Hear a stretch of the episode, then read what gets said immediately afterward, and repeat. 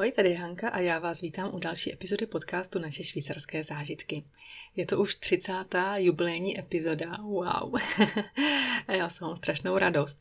Ale než se vůbec dostanu k tomu povídání, respektive k dnešnímu tématu, které je opět eh, vaše otázky, moje odpovědi, tak eh, možná taková malá omluva, že jsem se dlouho neozvala, ale bylo to tím, že jsem natáčela ještě jiný podcast. Byla jsem eh, host podcastu Kika's German, což bylo taky docela zajímavé, protože Kika, Kristýna Šerdedlová, je lektorka Němčiny, která vlastně dává online hodiny po Skypeu a taky má svůj podcast a poprosila mě, abych byla teda hostem a povídala něco o Švýcarsku, o našem životě tady.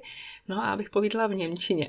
tak to byla moje premiéra podcastu v Němčině. No a když mi ona řekla, že svůj podcast chce vydávat 21. června, tak jsem si říkala, že aby to vlastně nebyly dvě epizody zároveň se mnou, tak nechám první dí prostor a potom vydám svoji epizodu. Takže proto takhle. No a co se u nás za poslední dobu děje? Já myslím, že nic uh, zásadního. My teda finišujeme konec školního roku, ještě dva týdny nás čekají školy a potom bychom se měli vrátit do Česka na chvilku na prázdniny.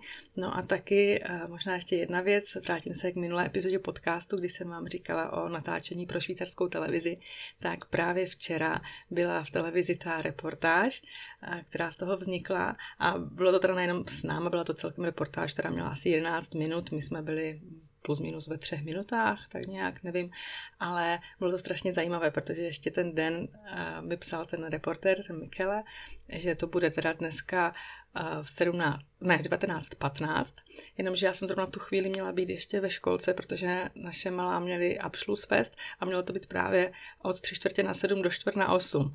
No a my jsme nakonec v té školce skončili v 7.10, takže jsme honem utíkali domů, aby jsme tu reportáž ještě stihli. Nicméně teda měli jsme to posichrované, že jsem si to i v televizi chtěla jako nahrát a taky jsem věděla, že ty reportáže se potom dávají všechny na internet, tak jsem byla docela v klidu, ale přece jsem si říkala, Ježíš, chtěla bych to vidět v té premiéře, jak to bude v té televizi.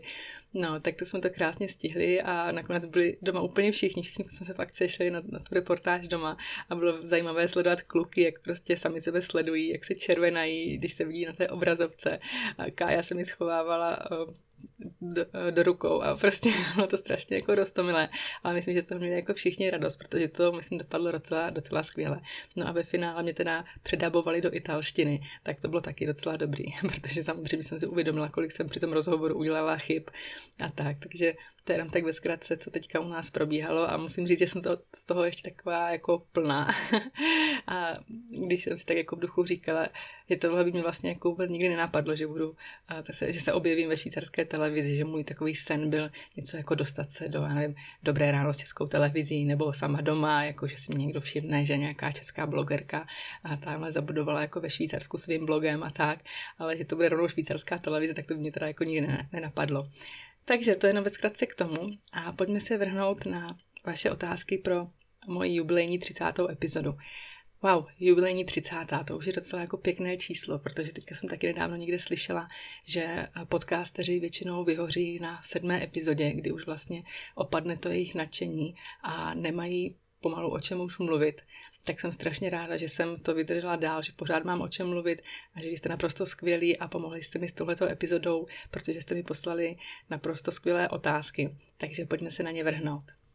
První otázku jsem dostala od Radušky a vlastně týká se předminulé epizody, o které jsem tady tak mluvila. Mluvila jsem o našich covidových zážitcích, takže Raduška se mi ptala, prodělala jste covid, máte nějaké potíže nebo byste to přirovnala k horší chřipce? A musím to teda zaklepat, u mě to vážně byla taková lehčí chřipka nebo no, chřipka, dejme tomu. A zatím žádné problémy nemáme, já ani manžel. Já jsem se teda nejvíc bála toho, postcovidového syndromu, protože tady moje zdejší kamarádka, její syn to měl a taky neměl, vlastně měl covid bez nějakých vážnějších příznaků, respektive skoro žádných. Říkala mi, že vlastně jenom kdyby neměl ten pozitivní test u něj, tak ani nevíš, že nějaký covid má. Nicméně potom za několik týdnů skončili v nemocnici na pohotovosti, kdy vlastně měl nízkou saturaci kyslíkem, nemohl dýchat a přijeli skoro za 5 minut 12 takže toho jsem se strašně bála. Ale teď si říkám, že už de facto už jsem měsíc izolace venku, manžel ještě díl. Od té doby se u nás žádné nějaké příznaky nebo něco dalšího neobjevilo, tak snad doufám, že už to pro nás bylo jako v pohodě, no bude v pohodě pro nás. Další otázka. Co plánujete na léto? Tak, já už jsem tady zmínila, že se chystáme do Česka. Mám velikou radost, že Česko dalo Švýcarsko na tom jejich semaforu do oranžové barvy, takže to už země ze střední, střední mírou rizika. Už nemusíme mít při příjezdu PCR testy. No, takže doufám, že ty dva a půl týdne, co tam máme v plánu strávit, že nám vyjde krásné počasí, a protože my tady máme vlastně teďka šest týdnů prázdnin, docela výjimečně, protože jiný to bývá jenom pět týdnů letních prázdnin. Nevím, co se teďka stalo, že je to šest, nicméně máme v plánu asi teda ty dva a půl týdne být v Česku, potom se vrátíme sem a potom kluci mají právě týden hokejový kemp, něco jako příměstský tábor, Potom starší Dominik, ten jde ještě na vyloženě tábor s tím jejich týmem. A potom nám zbývá tuším ještě týden volna. A to opravdu nevím, jak ho strávíme. Uvažovali jsme, že bychom vyrazili někam na dovolenou, možná tady jenom autem. Nevím taky, do jaké míry budou ještě ty okolní země rizikové, protože region, kam jsme, o kterém jsme uvažovali, že bychom třeba i jeli, to znamená Provence a vlastně jich Francie, tak je pořád pro Švýcarsko na seznamu rizikových zemí tak uvidíme. Možná to bude Itálie, možná Chorvatsko, možná zůstaneme doma.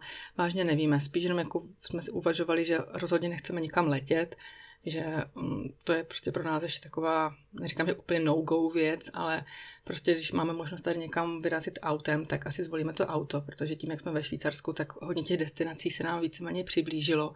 Napravdu do Chorvatska, když jsme jeli, tak jsme to měli nějakých 8 hodin, když jdeme do Francie, taky 7 hodin, takže ono to není zase taková dálka, to auto je přece jenom pro nás pohodlnější a právě bez nutnosti dělat celé rodině PCR testy, než nastoupíme do letadla. Ale nevím, říkám, ještě, ještě vůbec tohle jsme jako úplně konkrétně neřešili. Třeba taky zůstaneme doma a budeme objevovat Švýcarsko. Vůbec netuším, to nedokážu říct. Každopádně doufám, že nám teda vyjdou ty dva půl týdne v Česku. To bych určitě chtěla stejně jako minulý rok uh, udělat nějaké výšlapy. Kluci mají v plánu zase jet na vodu, takže budu vlastně týden bez nich, jenom sama s naší malou, ale minule jsme to taky zvládli minulý rok udělali jsme spoustu krásných výletů, tak já doufám, že z toho seznamu, co jsem měla lonit, jste mi taky posílali spoustu typů, tak mi ještě dobrá půlka zbyla, takže věřím, že se podíváme se na nějaké krásné místo, anebo si připomenu místo, kde jsem třeba byla já, co by malé dítě a už si ho moc nepamatuju, tak doufám, že ho budu moct ukázat naší malé. Anebo budeme objevovat něco nového. Uvidíme, uvidíme taky, co si pro nás naši naplánovali, protože moje rodiče jsou velcí turisté a rádi podnikají nějaké výšlapy, takže určitě toho mají v plánu taky moc s námi podniknout, takže se nám snad podaří ty plány nějak nakombinovat a fakt doufám, že se nám to podaří a doufám, že děti budou šťastné, že zase po půl roce uvidí prarodiče. To je prostě pro mě to hlavní, hlavně, že budeme spolu. I kdyby, i kdyby mělo prostě pořád pršet a měli bychom být doma, tak doufám fakt, že budeme spolu a že to užijeme. Tak, další dotaz. Co byste dělala, kdyby se v tvém životě neobjevilo Švýcarsko? Wow, no, docela zajímavá otázka. A musím říct, že vlastně nevím. To je takové těžké říkat, co by, kdyby. No, takhle, vím, no, viděla jsem, že když jsem šla tehdy na mateřskou s Patrikem, s naším druhým synem, tak tehdy mi vlastně moje šéfová říkala, že proběhne reorganizace v práci a že moje pracovní místo bude nejspíš zrušeno, abych s tím počítala. No a samozřejmě s touhle variantou jsem počítala, plus i to, že vlastně komerční banka se stěhovala, všechny ty oddělení, které byly tak různě rozházené po Praze, se měly stěhovat do nového sídla na Pražské stodolky, a což bylo od našeho bydliště docela daleko, relativně z ruky. My jsme totiž bydleli vlastně na chodově, respektive na chodovci. A i když tam začala jezdit nová autobusová linka, tuším 125, přímo na Smíchovské nádraží, kde se vlastně zkrátila ta cesta docela hodně, tak přece na ty stodulky to byl ještě kus cesty, takže i kdybych nakrásně potom to místo měla, tak bych hodně uvažovala, jestli takovéto dojíždění bych byla ochotná absolvovat, kdyby měla takhle děti ještě vyzrávat ve školce a tak. Takže vůbec nevím, co mi s náma bylo. Třeba bych opravdu zůstala na materské ještě třeba s třetím dítětem, nebo bych si hledala práci někde jinde, těžko říct. Ale myslím si, že bych zůstala v HR, protože ta oblast mě bavila a těch míst, myslím, v té době jako nebylo zrovna málo a věřila bych, že s těmi zkušenostmi, co jsem měla, tak by se mi podařilo nějaké, nějaké najít. Teď už by to, myslím, bylo horší, protože doma už jsem přece jenom několik let a ať se snažím z toho oboru nějak nevypadnout s tím, že sleduji různé weby, nějak, dělám nějaké online školení a tak, pořád se vzdělávám, tak možná by to teď pro mě bylo horší hledat si práci, kdybychom se vrátili do Prahy, Uvidíme, nevím. Fakt nedokážu říct, eh, co, co by bylo. A nemyslím si, že bychom se stěhovali třeba někam jinam. Já si myslím, že bychom tehdy opravdu zůstali v Praze a byli bychom tam doteď. Ale fakt nevím. Tak, další otázka byla, jakou byste doporučila část Švýcarska k procestování pro dvě rodiny s dětmi 4 až 12 let? No, tak to záleží, jaké máte pro dovolenou s dětmi priority. Jestli by to byl poznávací zájezd, kdy chcete vědět co nejvíc věcí, a jestli budete mít základnu v jednom místě, nebo chcete udělat nějaký road trip a budete se přesouvat, ale to opravdu záleží hodně na, na vás, na vašich prioritách. A a vlastně co chcete vidět, co je pro vás důležité. A já vždycky říkám, že bych jako doporučila takový mix těch turistických a neturistických destinací, kde prostě nemusíte jít v průvodu s ostatními turisty. Určitě bych doporučila návštěvu nějakého města, ať už to bude Bern, Ženeva, Zurich nebo Lucern, protože ty města jsou krásné, mají svoje kouzlo a nabízí toho spoustu, spoustu věcí i pro děti. Ty města mají krásná třeba hřiště, parky a i ty atrakce, které tam jsou, tak určitě se budou dětem líbit. Pak bych určitě doporučila výlet za čokoládou a sírem. Tak Švýcarsko je známé čokoládou nebo sírem a na mém blogu najdete eh, spoustu typů kam se vydat eh, do čokoládovny. A ty čokoládovny jsou tak rozesety v různých částech Švýcarska, takže ať se rozhodnete pro jakoukoliv oblast, tak si myslím, že vždycky bude v blízkosti nějaká čokoláda. A to si myslím, že se bude dětem určitě líbit. Ať už to bude Lind, eh, Kaje, Eschbach šokoladě, Kamil Bloch a tak. No a určitě nezapomenout na hory na, na hory, protože na nich jsou taky krásná dětská hřiště a děti máte možnost nalákat na jízdu lanovkou. A vy si budete užívat přírodu, kouchat se výhledy, děti možná ne, ale jak říkám, možná je utáhnete na to, že tam uvidí pásce nějakou krávu, je tam nějaké krásné dětské hřiště, třeba na Almendhübel, Berner Oberland, takže zase záleží na vaší destinaci, kam byste chtěli jet, ať už to bude východní Švýcarsko Graubünden nebo centrální Švýcarsko, oblast okolí Lucernu, anebo můj oblíbený Berner Oberland. No a potom ještě bych do toho mixu přiřadila určitě výlet k nějakému jezeru. Takže za mě by to rozhodně, pokud by, pokud by neměla říkat destinaci, ale co byste tady ve Švýcarsku měli zažít, tak si myslím, že by to mělo být určitě město, čokoláda nebo sír, hory a jezero. To jsou takové čtyři věci, které si myslím, že byste mohli jako napasovat do svého itineráře, ať zvolíte jakoukoliv část Švýcarska, vždycky tam si myslím jednu z těch věcí najdete.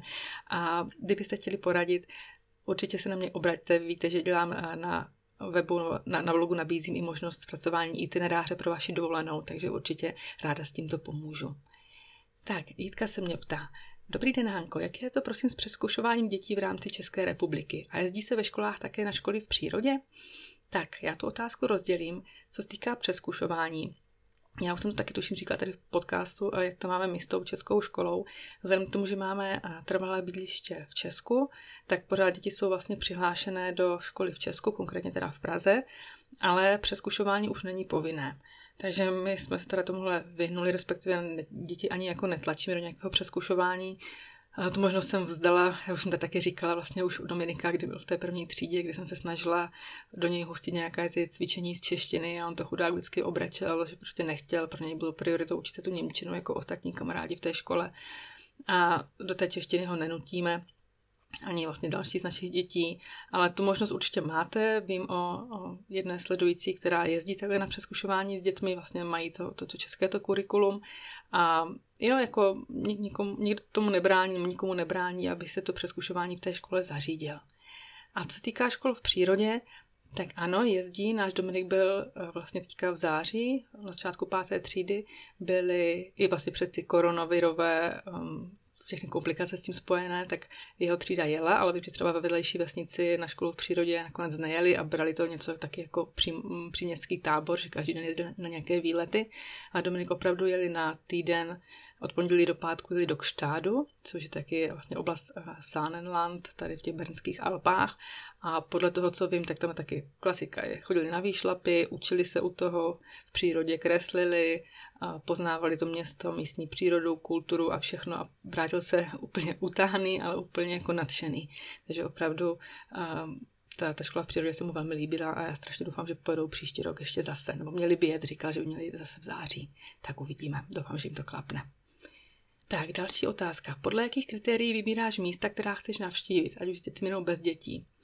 No, ty kritéria, když je to s dětmi, tak já se hlavně snažím vždycky, aby to byly okružní trasy.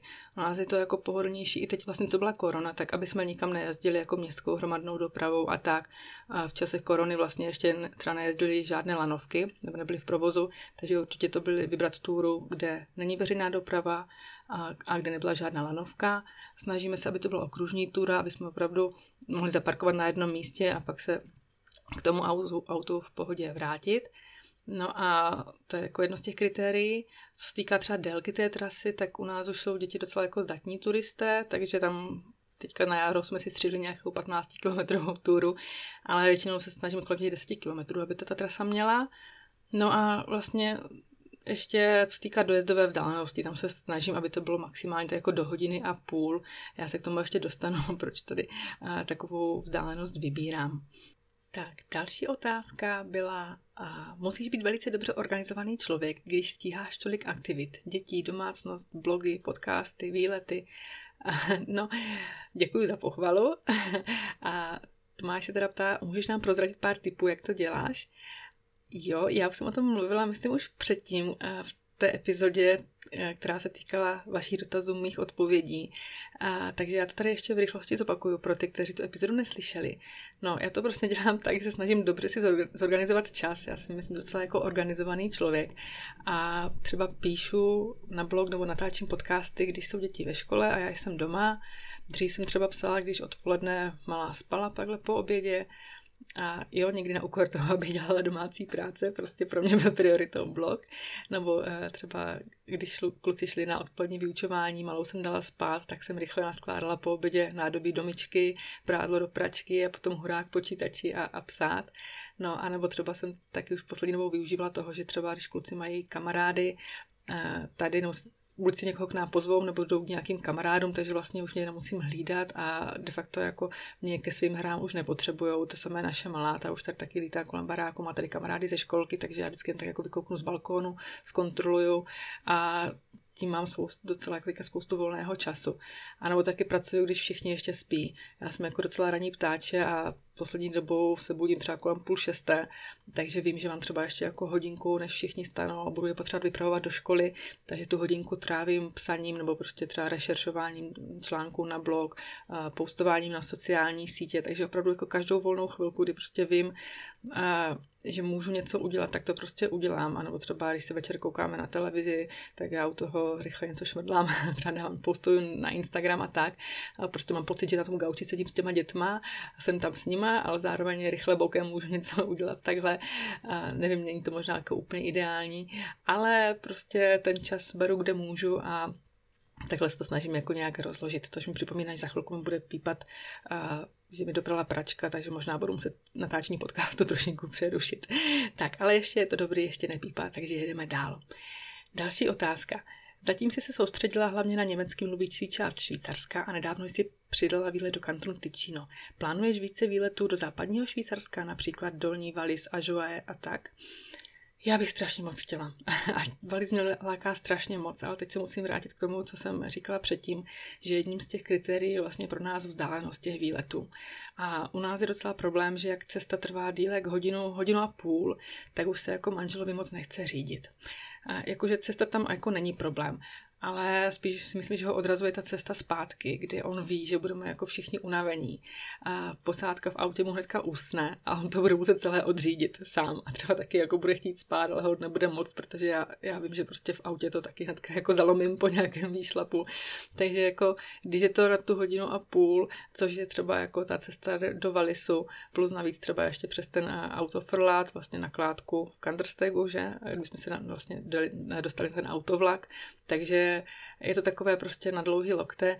A už jsme třeba jako zkoušeli do Cermatu, když jsme vyrazili vlakem, kdy jsme mohli díky Tageskarte, ale na druhou stranu, i když je jako švýcarská vlaková doprava skvělá, všechno je tady taky krásně jako zorganizované, propojené, efektivní, tak ta cesta se potom ve finále může protáhnout i na dvě, tři hodiny a to je na druhou stranu taky jako docela dlouho v tom dní.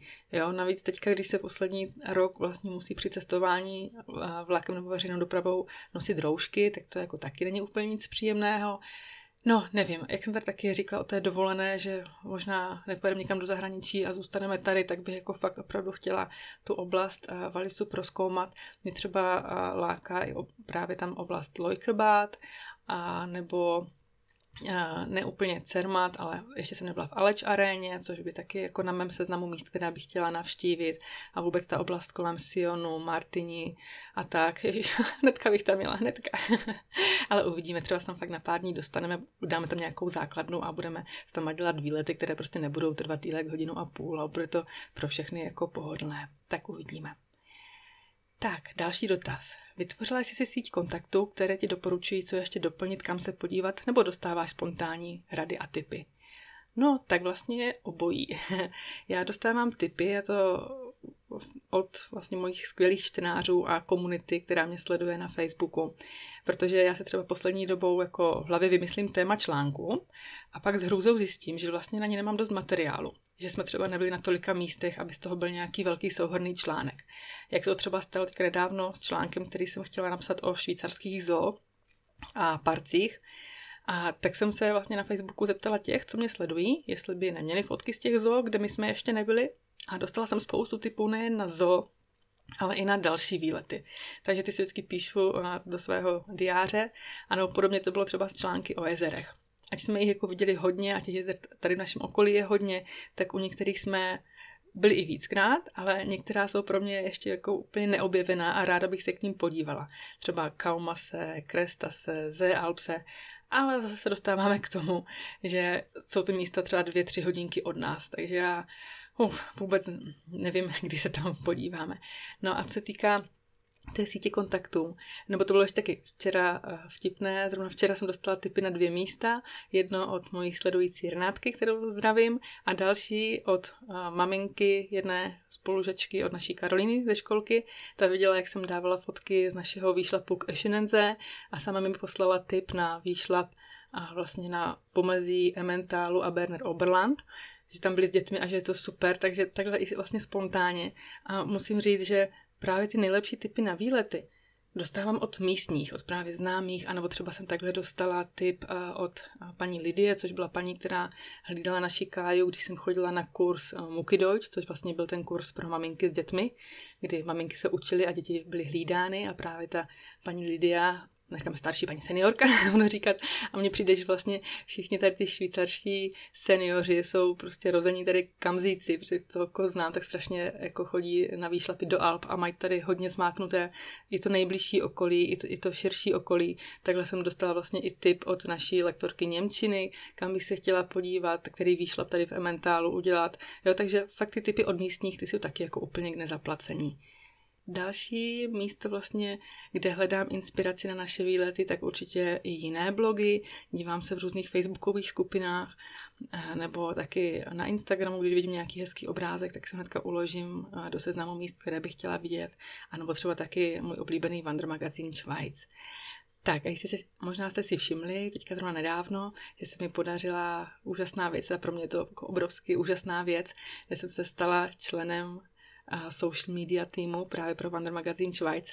Já asi do, dovolím takovou krátkou odbočku, nicméně chtěla jsem vám to říct, protože pro mě to opravdu jako docela významná, významná věc, že si mě všimli, že vlastně už jsem nějakou dobu dávala naše výlety na stránky právě eh, Touren Planner od Wander Magazine Schweiz a Zrovna když jsem byla v nemocnici eh, s covidem, no respektive čekala jsem, než půjdu na Rengen Plic, tak jsem dostala přes Instagram zprávu od jejich redaktora, že teda by rádi rozšířili ten tým a vybrali si čtyři blogery k tomu, aby prostě pomáhali budovat ten jejich účet na Instagramu tím, že tam budou sdílet fotky a vlastně i nějaké produkty, které oni mají v tom Wandershopu, aby vlastně pomáhali je propagovat ten obchod a tak.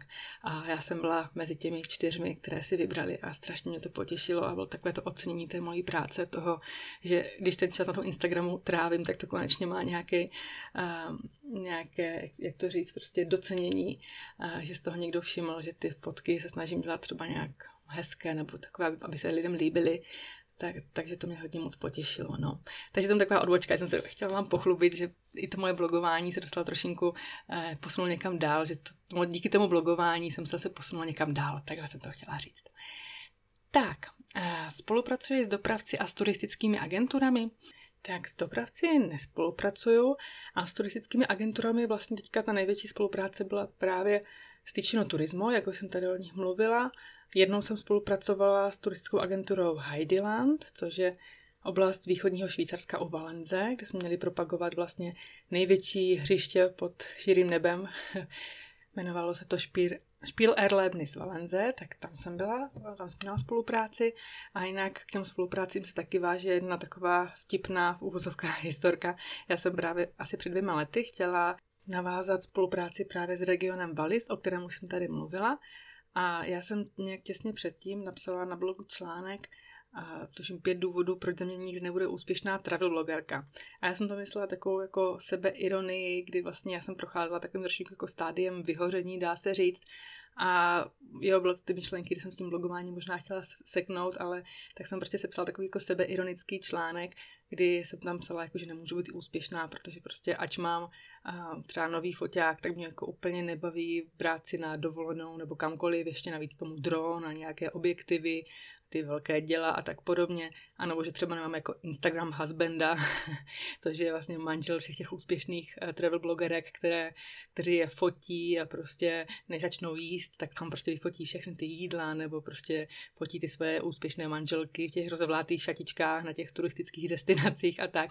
A tak jsem si tak jako prostě ten článek napsala s chutí, s gustem, ale myslela jsem ho jako takové jako sebeironii. No a v té době jsem ale psala právě i dopis do no, regionu Valis, jejich oddělení marketingu, jestli by nějaká spolupráce byla možná. A tam nějak proběhlo pár e-mailů a ve finále mě zamítli a ten důvod byl, že ta paní mi napsala, no pardon, ale já jsem zrovna, zrovna jako přečetla ten váš článek o tom, jako, jak nemůžete být úspěšná travel blogerka.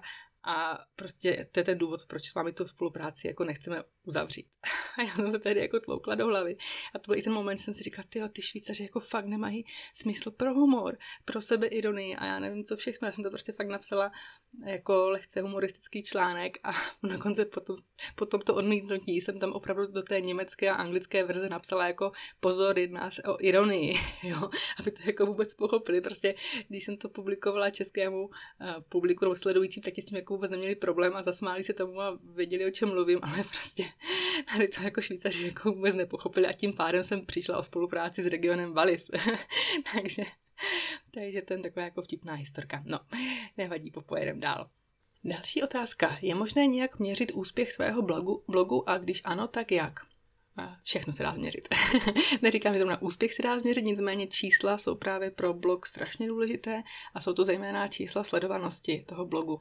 Já používám nástroj Google Analytics, který vlastně mám spojený s blogem, který mi měří návštěvnost, ale nejenom tedy jako návštěvnost, ale třeba taky i kdy se ti lidi na ten blog dívají, Teda nejenom jaké články čtou, na které se dívají, ale třeba v kolik hodin, ve které dny, odkud je to moje publikum. To je pro mě třeba zásadní věc, když vidím, že to publikum je ze Švýcarska a z Česka, tak to samozřejmě nejvíc těší, že tam nejsou třeba nějaké ty roboty, nebo jak to říct, někde od někud z Indie, z Pakistánu, z Číny a tak, ale opravdu je to jako reálné publikum, dokáže to změřit i vlastně jaká je struktura toho publika, jestli jsou to muži, ženy, v jaké věku, na jakých zařízeních se na ten mobil, na ten, na ten blog dívají, jestli z mobilu nebo eh, normálně ze stolního počítače nebo z jiných zařízení. Takže opravdu jako všechno se dá změřit a samozřejmě eh, čím lepší čísla návštěvnosti, tím líp. Já musím teda jako zaklepat, že potom, co vlastně loni šel turismus do kopru a já jsem fakt myslela, jako, že blog bude v záporných číslech, jako pokud by to šlo vůbec takhle se dostat záporných čísel, a, tak a, opravdu ta turistika šla úplně mimo a čísla návštěvnosti na blogu taky, tak jsem strašně moc ráda, že se vlastně už během toho léta vyškrábali na docela jako pěkné čísla návštěvnosti a teďka od začátku té jarní sezóny taky to pořád nahoru a stoupá to, tak to jsem strašně vděčná.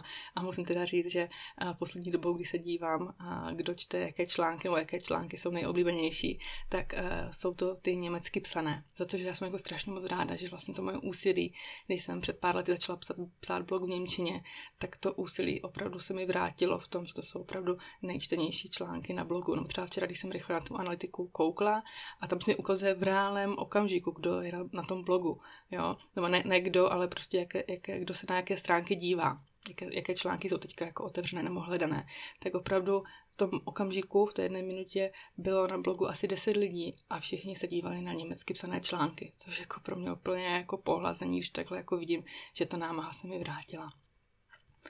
Další otázka, hodně zajímavá. Co na blogování a všechny tvoje aktivity na sociálních sítích říká manžel. Žere to přece strašnou spoustu času.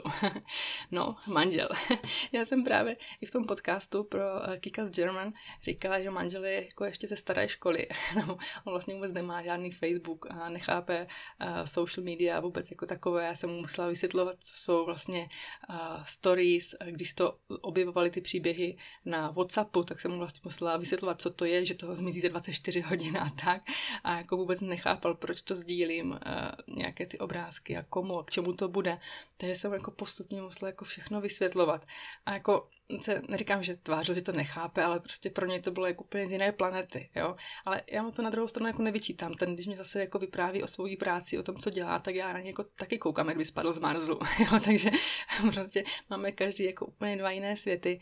Eh, hlavní prostě pro mě je, že jako akceptuje to, že když jsme na výletech, tak jako hodně fotím, že jsme se domluvili, že nebudu dávat jako úplně obličeje dětí na sociální sítě, když třeba tak už je zaberu třeba ze zadu nebo z boku, že on tam třeba na těch fotkách jako nechce být a když už tak se ho prostě zeptám, když jsme měli třeba jednu jako hezkou rodinnou fotku na Pilátusu, tak se zeptám, jestli mu to nevadí, že ho takhle jako poustnu na, na sociální sítě a a tak s tím třeba jako souhlasí, ale prostě na druhou stranu není to žádný Instagram husband, o kterém jsem tady mluvila, že by jako uh, mě fotil v nějakých jako uh, těch rozevlátých šatičkách. Já taky v žádných šatičkách nechodím, že jo, ale to jako spíš, eh, já jsem měla jako pocit, že ho obtěžuju s tím, jestli by mě mohl jako on sám vyfotit, až se teda jako s dovolením našteluju do tady téhle té polohy a jestli by mě mohl jako vyfotit nějak jako lichotivě. Takže jako to takhle jsem jako musela dirigovat a on na mě jako koukal a nechápal proč, k čemu to vlastně celé je. A jak říkám, jsou to prostě úplně jako jiné světy a, a snažíme, snaží se to jako respektovat, víc, víc, co dělám, že mě to baví, ale prostě to někdy spíš jako chápe jako koníček. Ještě pořád jako to nevidí něco, jako čím bych se jako mohla živit, takže to jako reálné zaměstnání jako může být. No. Ale já se mu snažím jako říct, že mi to potom může otevřít dveře jako k dalším nabídkám, jako třeba právě teďka, jak to byl ten eh, Wander Magazine Schweiz, že mi to otevřelo tu příležitost eh, k nějaké další spolupráci, anebo jak jsme byli teďka právě v Tyčino turismu, tak kdo ví, třeba se někdo všimne a vznikne z toho nějaká další spolupráce. A, takže jo, takhle se to snaží, snaží brát a tohle se snaží jako respektovat. A jdeme dál. Ahoj Hanko, víme, že ráda čteš, prozradíš nám svých top 5 nebo 10 knih? No, takže vážení, pohodlně se usaďte, udejte si kafíčko nebo čaj a já teda spustím ten svůj dlouhý monolog na téma knihy, protože opravdu čtení je taky moje velká vášeň. Já se snažím každý večer přečíst aspoň několik stránek, protože opravdu mě to před spaním uklidňuje a prostě strašně ráda čtu a musím říct, že se i knihama učím, respektive nečtu nějaké jakože vzdělávací knihy, ale ráda čtu třeba historické romány, kde se učím o tom prostředí, jak to tehdy vypadalo a tak dále. Takže svých top, já to spíš možná vezmu top, ne top knih, ale top autorů, několik. Začala bych asi Lindsay Davisovou, která to je britská autorka, která píše detektivní romány ze Starého Říma a já strašně miluju tu to období starého Říma, to už jste si asi jako na blogu všimli, že tady ráda navštěvuji i ty památky, které jsou i ve Švýcarsku, ať už Avanč nebo Augusta Raurika a prostě mě zajímá, jak se v té době žilo, jaká ta kultura byla. A právě Lindsay Davisová to ve svých románech dokáže úplně nádherně popsat a její vlastně hlavní hrdina asi 20 románů je Marcus Didius Falco, což je římský detektiv, který řeší právě záhady, co se v tom Římě dějou, nějaké vraždy a tak podobně. A to prostředí je opravdu jako nádherně vykreslené, že se to cítíte, jak kdybyste tam opravdu byli. A to právě na těch knížkách miluju. Další autor eh, je Dick Francis, eh, což vlastně on psal, ten autor už nežije, eh, psal oddechové detektivky z dostihového prostředí. A mě na tom nejvíc baví, že vlastně ty jeho romány byly psány v době, kdy nebyly mobily, internety a ty knížky mi přijdou takové jako krásně, hezky staromilské a přitom jako strašně dobře psané, svížně, svížně psané, napínavé a já se tím knížkám strašně ráda vracím, když třeba právě jako nemám co číst nebo není žádná nějaká nová kniha kniha v dosahu, tak po těchto knížkách vždycky ráda sáhnu a vím, že opravdu se u nich nudit nebudu, že je tam to napětí a jak říkám, zajímavé sledovat, kdy, když třeba ty detektivové jeho působili v době, nebo ty hrdinové, když vlastně nebyli, nebyl mobil, nebyl internet a někdo musel jít do telefonní budky, aby si někam zavolal, tak to je takové jako hodně úsměvné a to se mi na tom strašně líbí.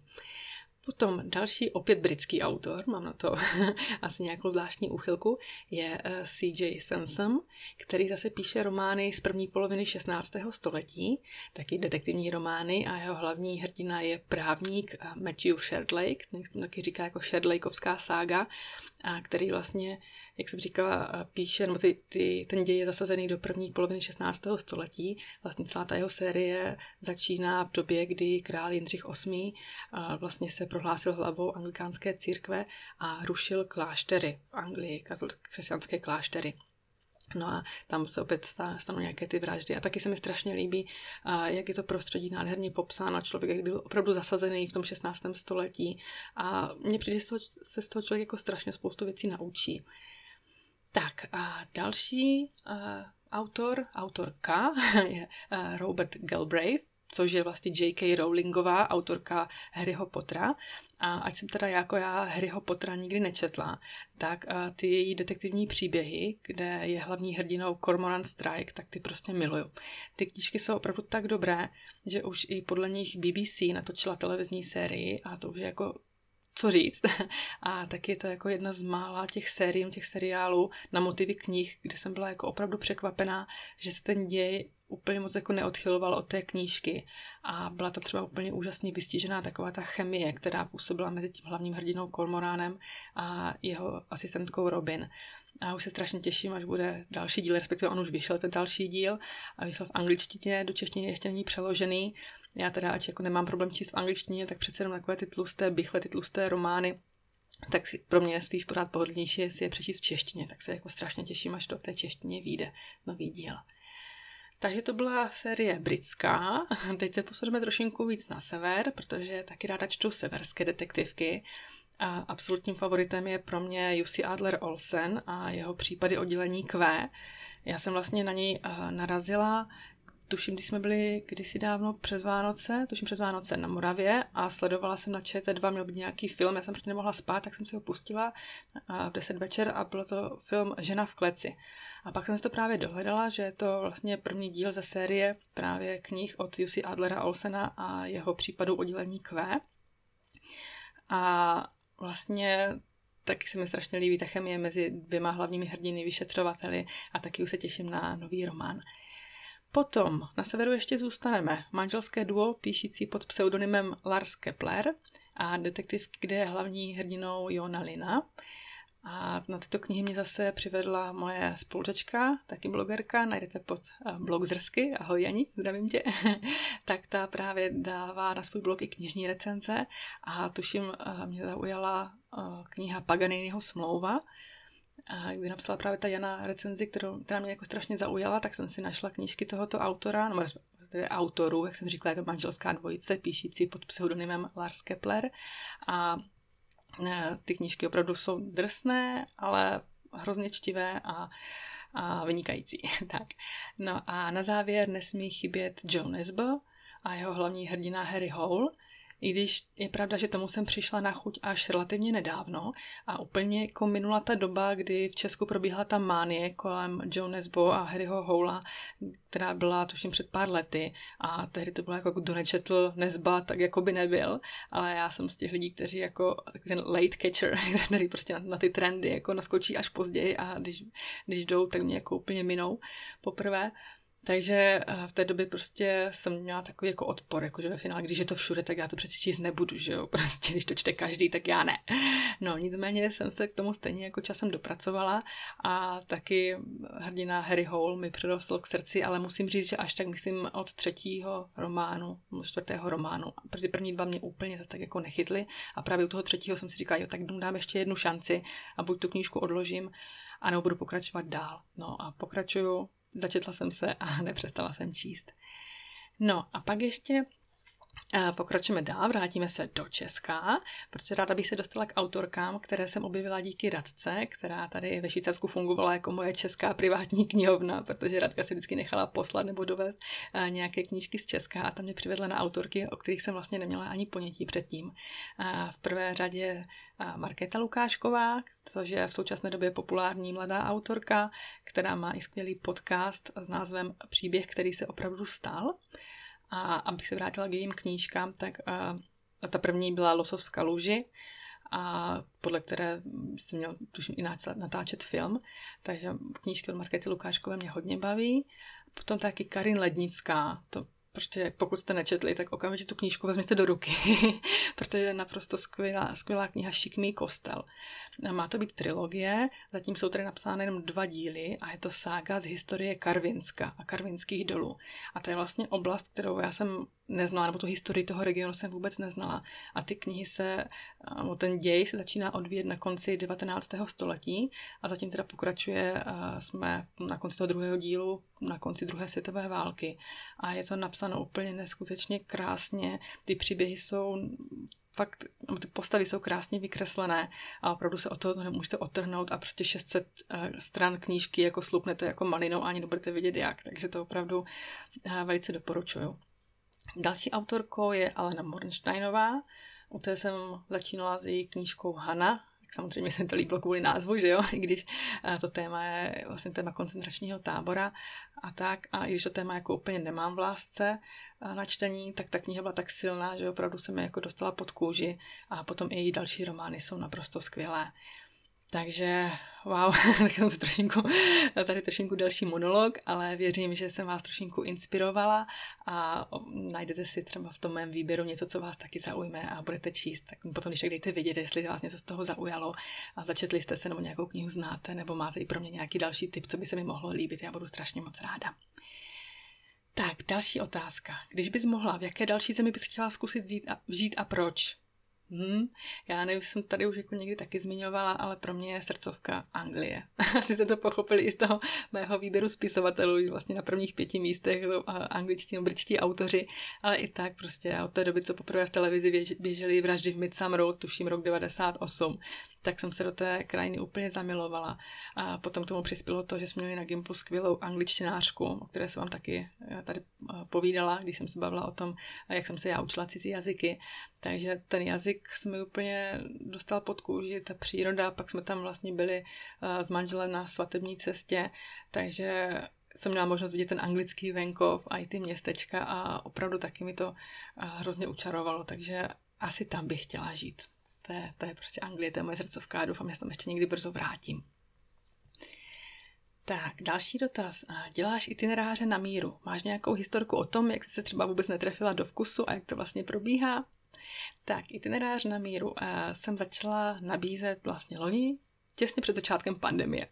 Takže to bylo taky, jsem se úplně jako netrefila do toho, abych vystoupila s novým produktem, který chci nabízet, novou službou, protože prostě všechny moje plány zhatila pandemie. Nicméně i tak, když se všechno začalo rozvolňovat, tak jsem nějaké poptávky po itinerářích na míru měla.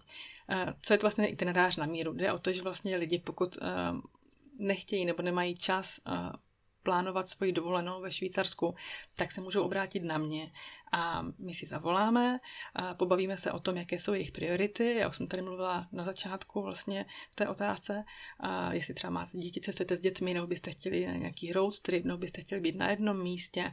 Takže si vlastně povídáme o tom, jaké jsou vaše představy té dovolené a pak pak se vás snažím nahrnout do Bender Oberland. ne, tak to není. Ale uh, ne, jako nestalo se mi tak, že by jako někdo, uh, ne, že bych se někomu jako netrefila do vkusu. Vždycky jsme se jako dostali tím povídáním před tím tvořením itineráře k tomu, co by ti lidi zajímalo, co by vlastně jako chtěli tady zažít a dokážu, jako myslím, že docela jako namixovat to, to, co oni chtějí tady vidět. A jak jsem říkala, nutím Berner Oberland, ne, ne nutím Berner Oberland samozřejmě, ale je to prostě jedna z oblastí, které si myslím, že jako tady stojí za návštěvu a tím, že ji mám jako docela dobře prošlápnutou, tak se snažím nabídnout i právě výlet sem, nebo aby ti lidi strávili chvíli v této oblasti, aby nebyli třeba jenom v tom profláknutém centrálním Švýcarsku a tak. Nebo viděli i jiná místa, protože tady je spousta míst, které si lidi myslí, jako, že to vůbec není Švýcarsko nebo tak a třeba oblast Jura, která je jako ne, taková, si myslím, jako turisticky jako úplně neprobádaná, respektive třeba ty místní ty, ty oblasti mají v malíku, ale turisti prostě vidí většinou takové ty famózní, famózní věci a já se snažím v tom itineráři jako zakomponovat i ty místa, kde opravdu jako nebudete muset chodit v tom špalíru ostatních turistů, nebudete muset čekat uh, dlouhé fronty na, na lanovky a tak, takže Toto je vlastně nabídka mého itineráře na míru a nějakou jako negativní historku myslím, že jako nemám, takže to vás jako úplně nepotěším.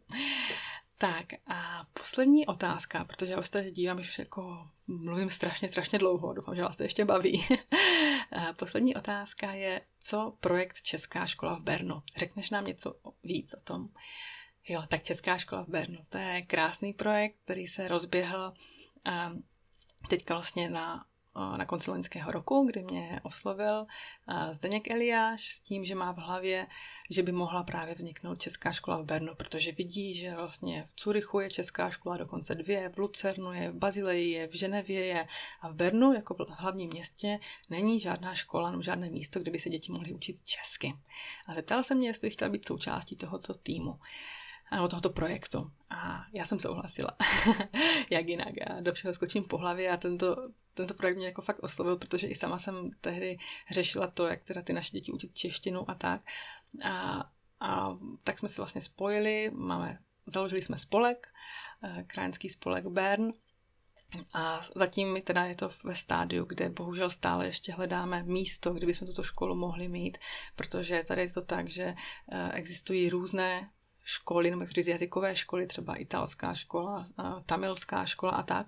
A všechny tady tyhle ty výuky těch cizích jazyků, respektive rodných rodných jazyků těch lidí, co se sem přistěhovali, tak probíhají v místních základních školách. A některé ty školy buď na to třeba nemají kapacitu, nebo už jsou obsazené, nebo tam někoho dalšího nechtějí.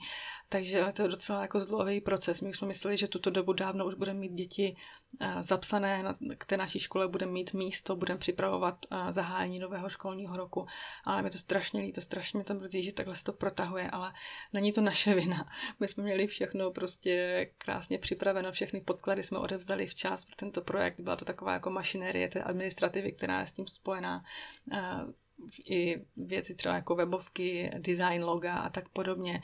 Načení nám nechybělo, ale teď musím říct, že se trošinku, trošinku zadrhává, ale strašně věřím tomu, i kdybychom ten školní rok měli zahájit trošinku později, takže se nám to podaří, že budeme moct každou středu přivítat skupinky českých dětí, dětí, které mají chuť se učit češtinu a pod vedením tady skvělých paní učitelek, které to s nimi zvládnou.